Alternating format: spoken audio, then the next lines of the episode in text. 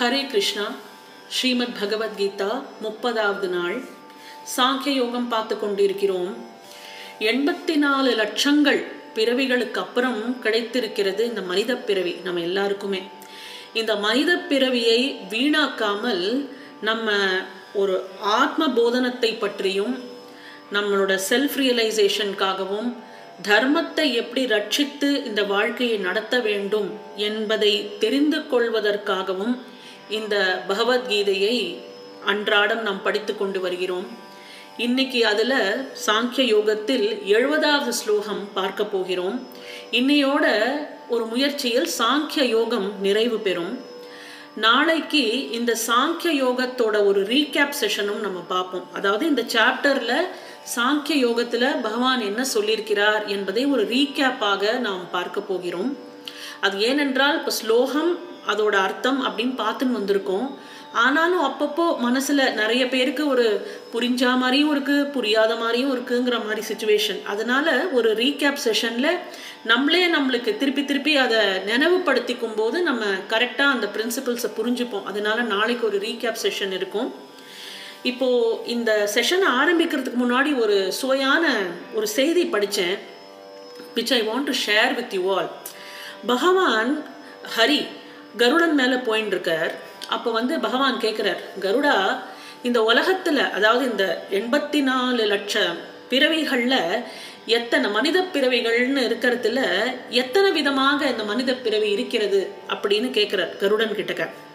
கருடன் சொல்கிறார் சுவாமி மூன்று விதமாக பிரிக்கலாம் அப்படின்னு சொல்கிறார் அப்போ பகவான் கேட்குறார் இருக்கிற எண்பத்தி நாலு லட்ச பிறவிகளில் அத்தனை பேரில் இந்த மூணு விதமாக நம்ம பிரிச்சுடலாமா கருடா? அது எப்படி அப்படின்னு கேட்குறாரு அப்போ கருடர் சொல்றார் ஆமா சுவாமி இந்த எண்பத்தி நாலு லட்சத்தையும் நம்ம மூன்றாக பிரித்து விடுகலாம் அப்படின்னு சொல்றார்.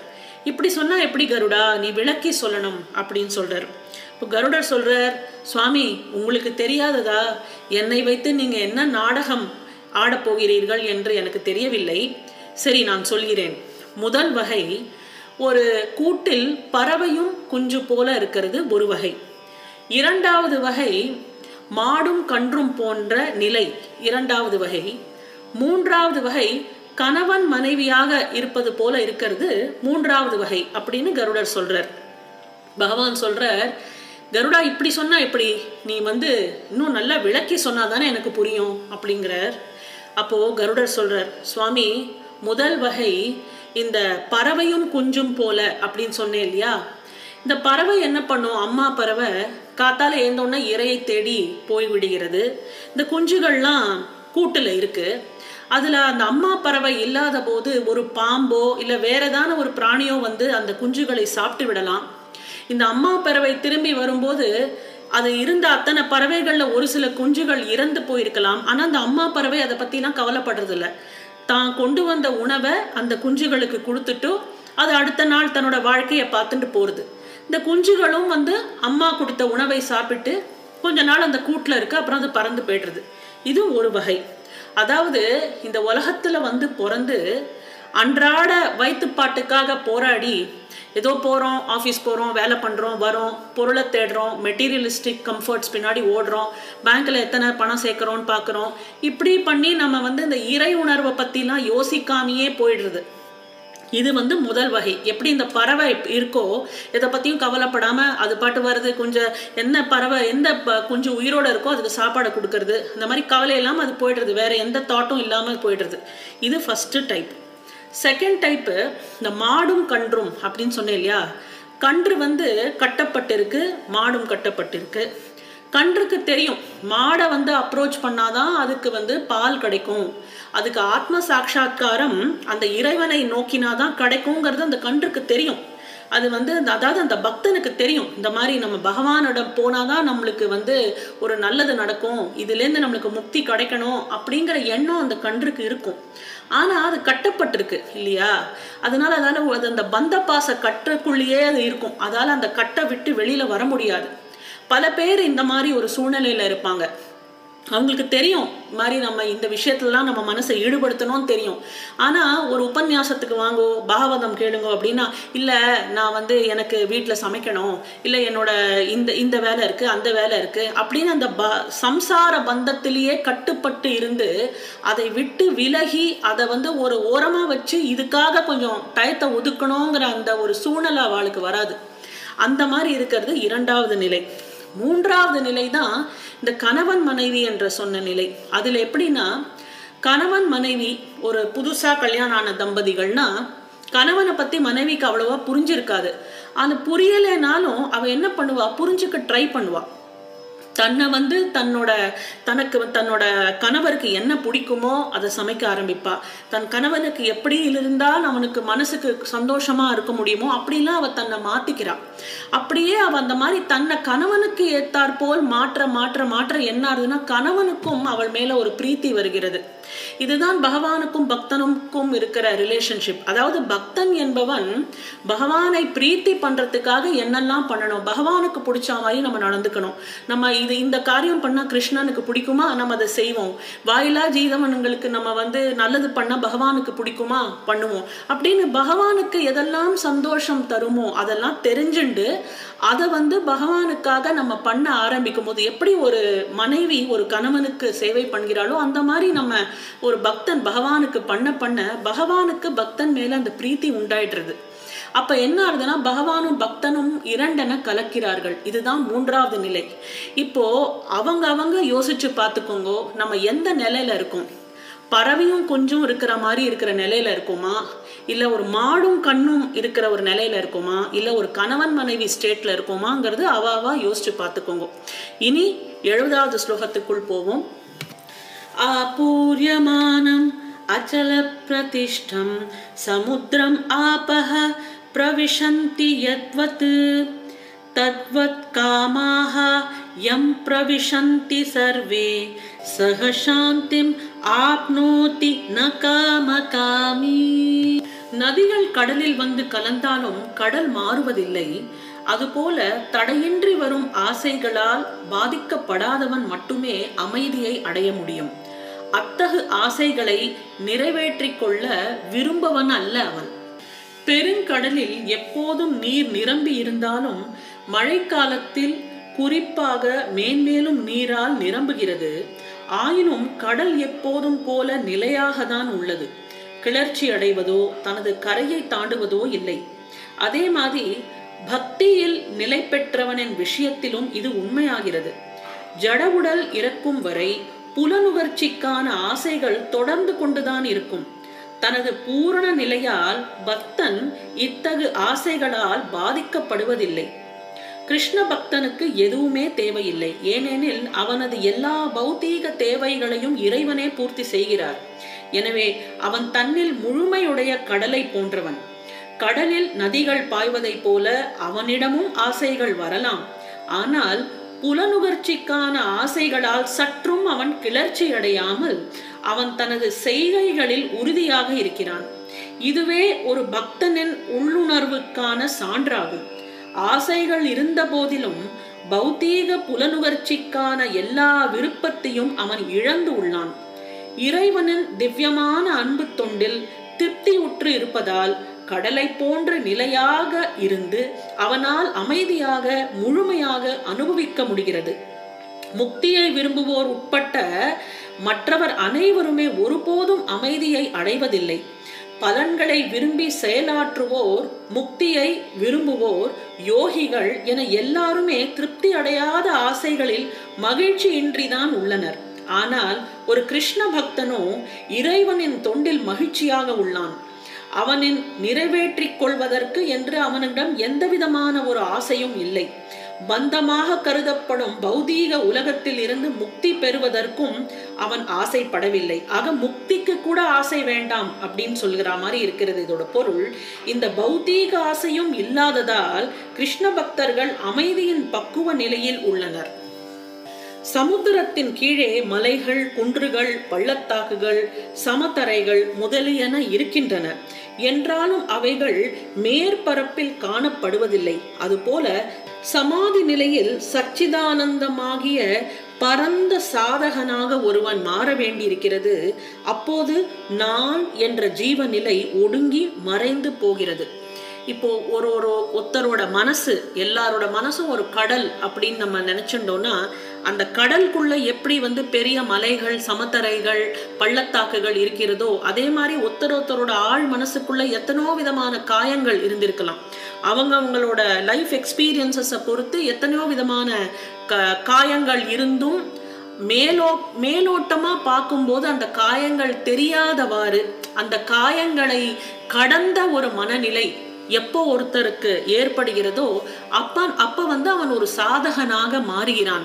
இது எப்போ வரும்னா அந்த இறை உணர்வு ஜாஸ்தி ஆக ஆக அந்த மனசு அப்படியே தெளியும் போது அது அடியில் இருக்கிற அந்த கொந்தளிப்பெல்லாம் அப்படியே மறைந்து விடும்.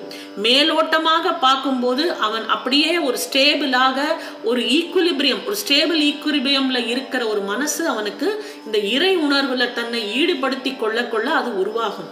அப்போ இந்த பக்குவ நிலை அதாவது இந்த ஸ்டேபிள் ஈக்குலிபிரியம் ஆஃப் மைண்ட் இதை அடைவதற்கு என்ன செய்ய வேண்டும் என்பதை தான் எழுபத்தி ஓராவது ஸ்லோகத்தில் பகவான் சொல்கிறார்.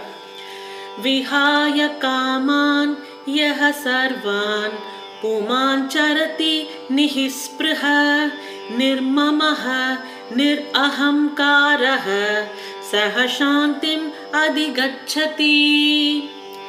எப்புருஷன் ஆசைகளை அறவே அகற்றி பற்றற்று அகங்கார மமகாரம் இன்றி நடமாடுகிறானோ அவன் சாந்தி அடைகிறான் என்று பகவான் சொல்கிறார்.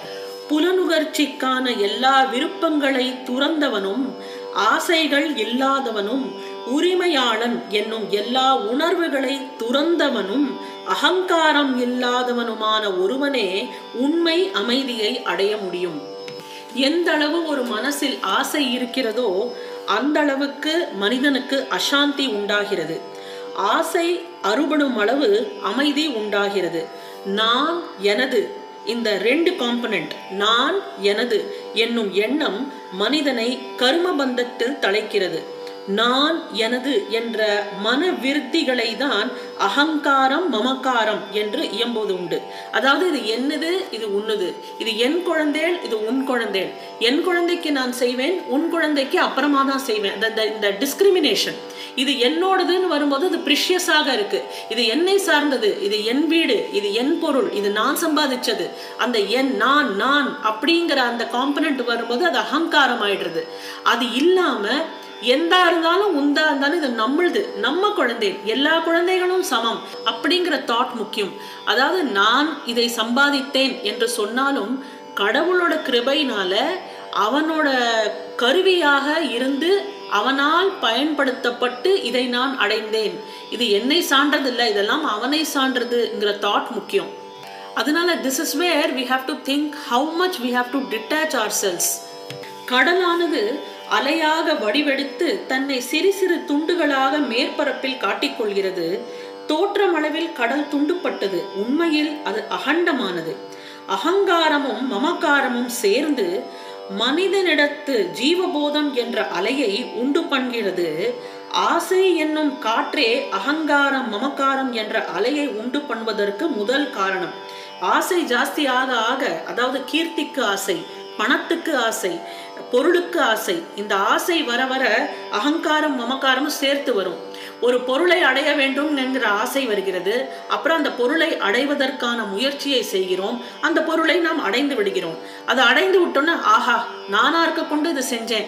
அப்படிங்கிற தாட் நம்மளுக்கு அகங்காரமாக வந்து விடுகிறது.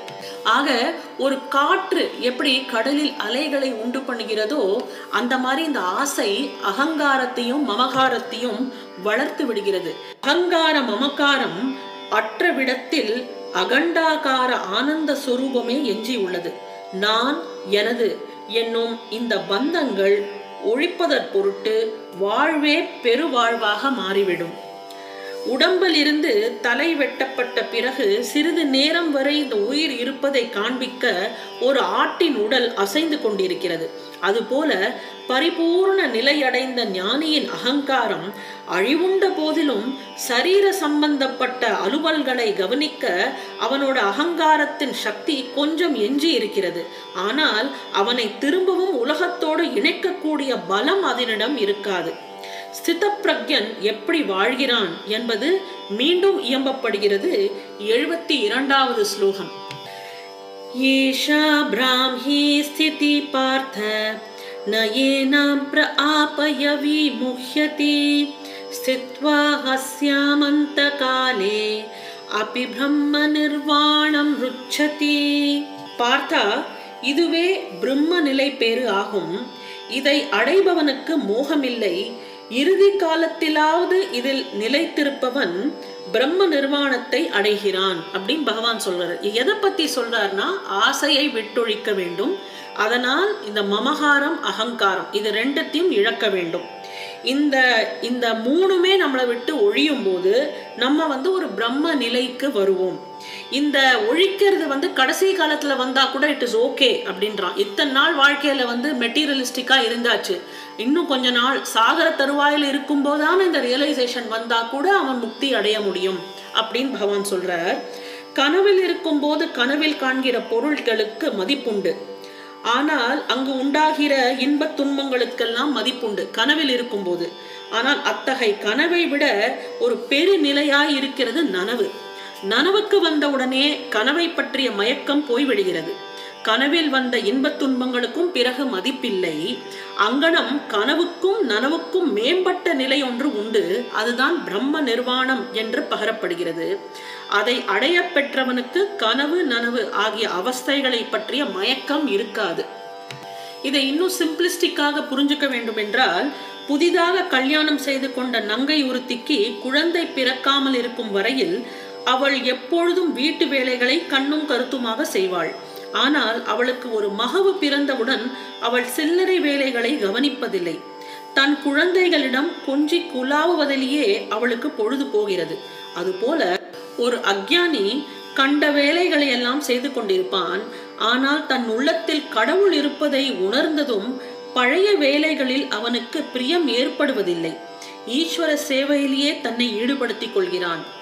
வேறெதுவும் அவனுக்கு இன்பம் தருவதில்லை இந்த ஈஸ்வர அனுபவத்தில் இருந்து உண்டாகும் ஆனந்தத்தில் இருந்து அவனால் விலகி இருக்கவும் முடியாது இதி ஸ்ரீமத் பகவத்கீதா சுபனிஷத்சு பிரம்ம வித்யாயாம் योगशास्त्रे श्रीकृष्णार्जुनसंवादे साङ्ख्ययोगो नाम द्वितीयोऽध्यायः பிரம்ம வித்யை புகட்டுவதும் யோக சாஸ்திரமானதும் ஸ்ரீ கிருஷ்ண அர்ஜுன சம்வாதமாக வந்துள்ளதுமாகிய பகவத்கீதை எனும் உபனிஷதத்தின் சாங்கிய யோகம் என்ற இரண்டாவது அத்தியாயம். சாங்கிய யோகத்தின் ரீகேப் செஷனோட உங்களை நாளை சந்திக்கின்றேன். பகவத்கீதையின் முப்பத்தி ஓராவது நாள். நன்றி வணக்கம்.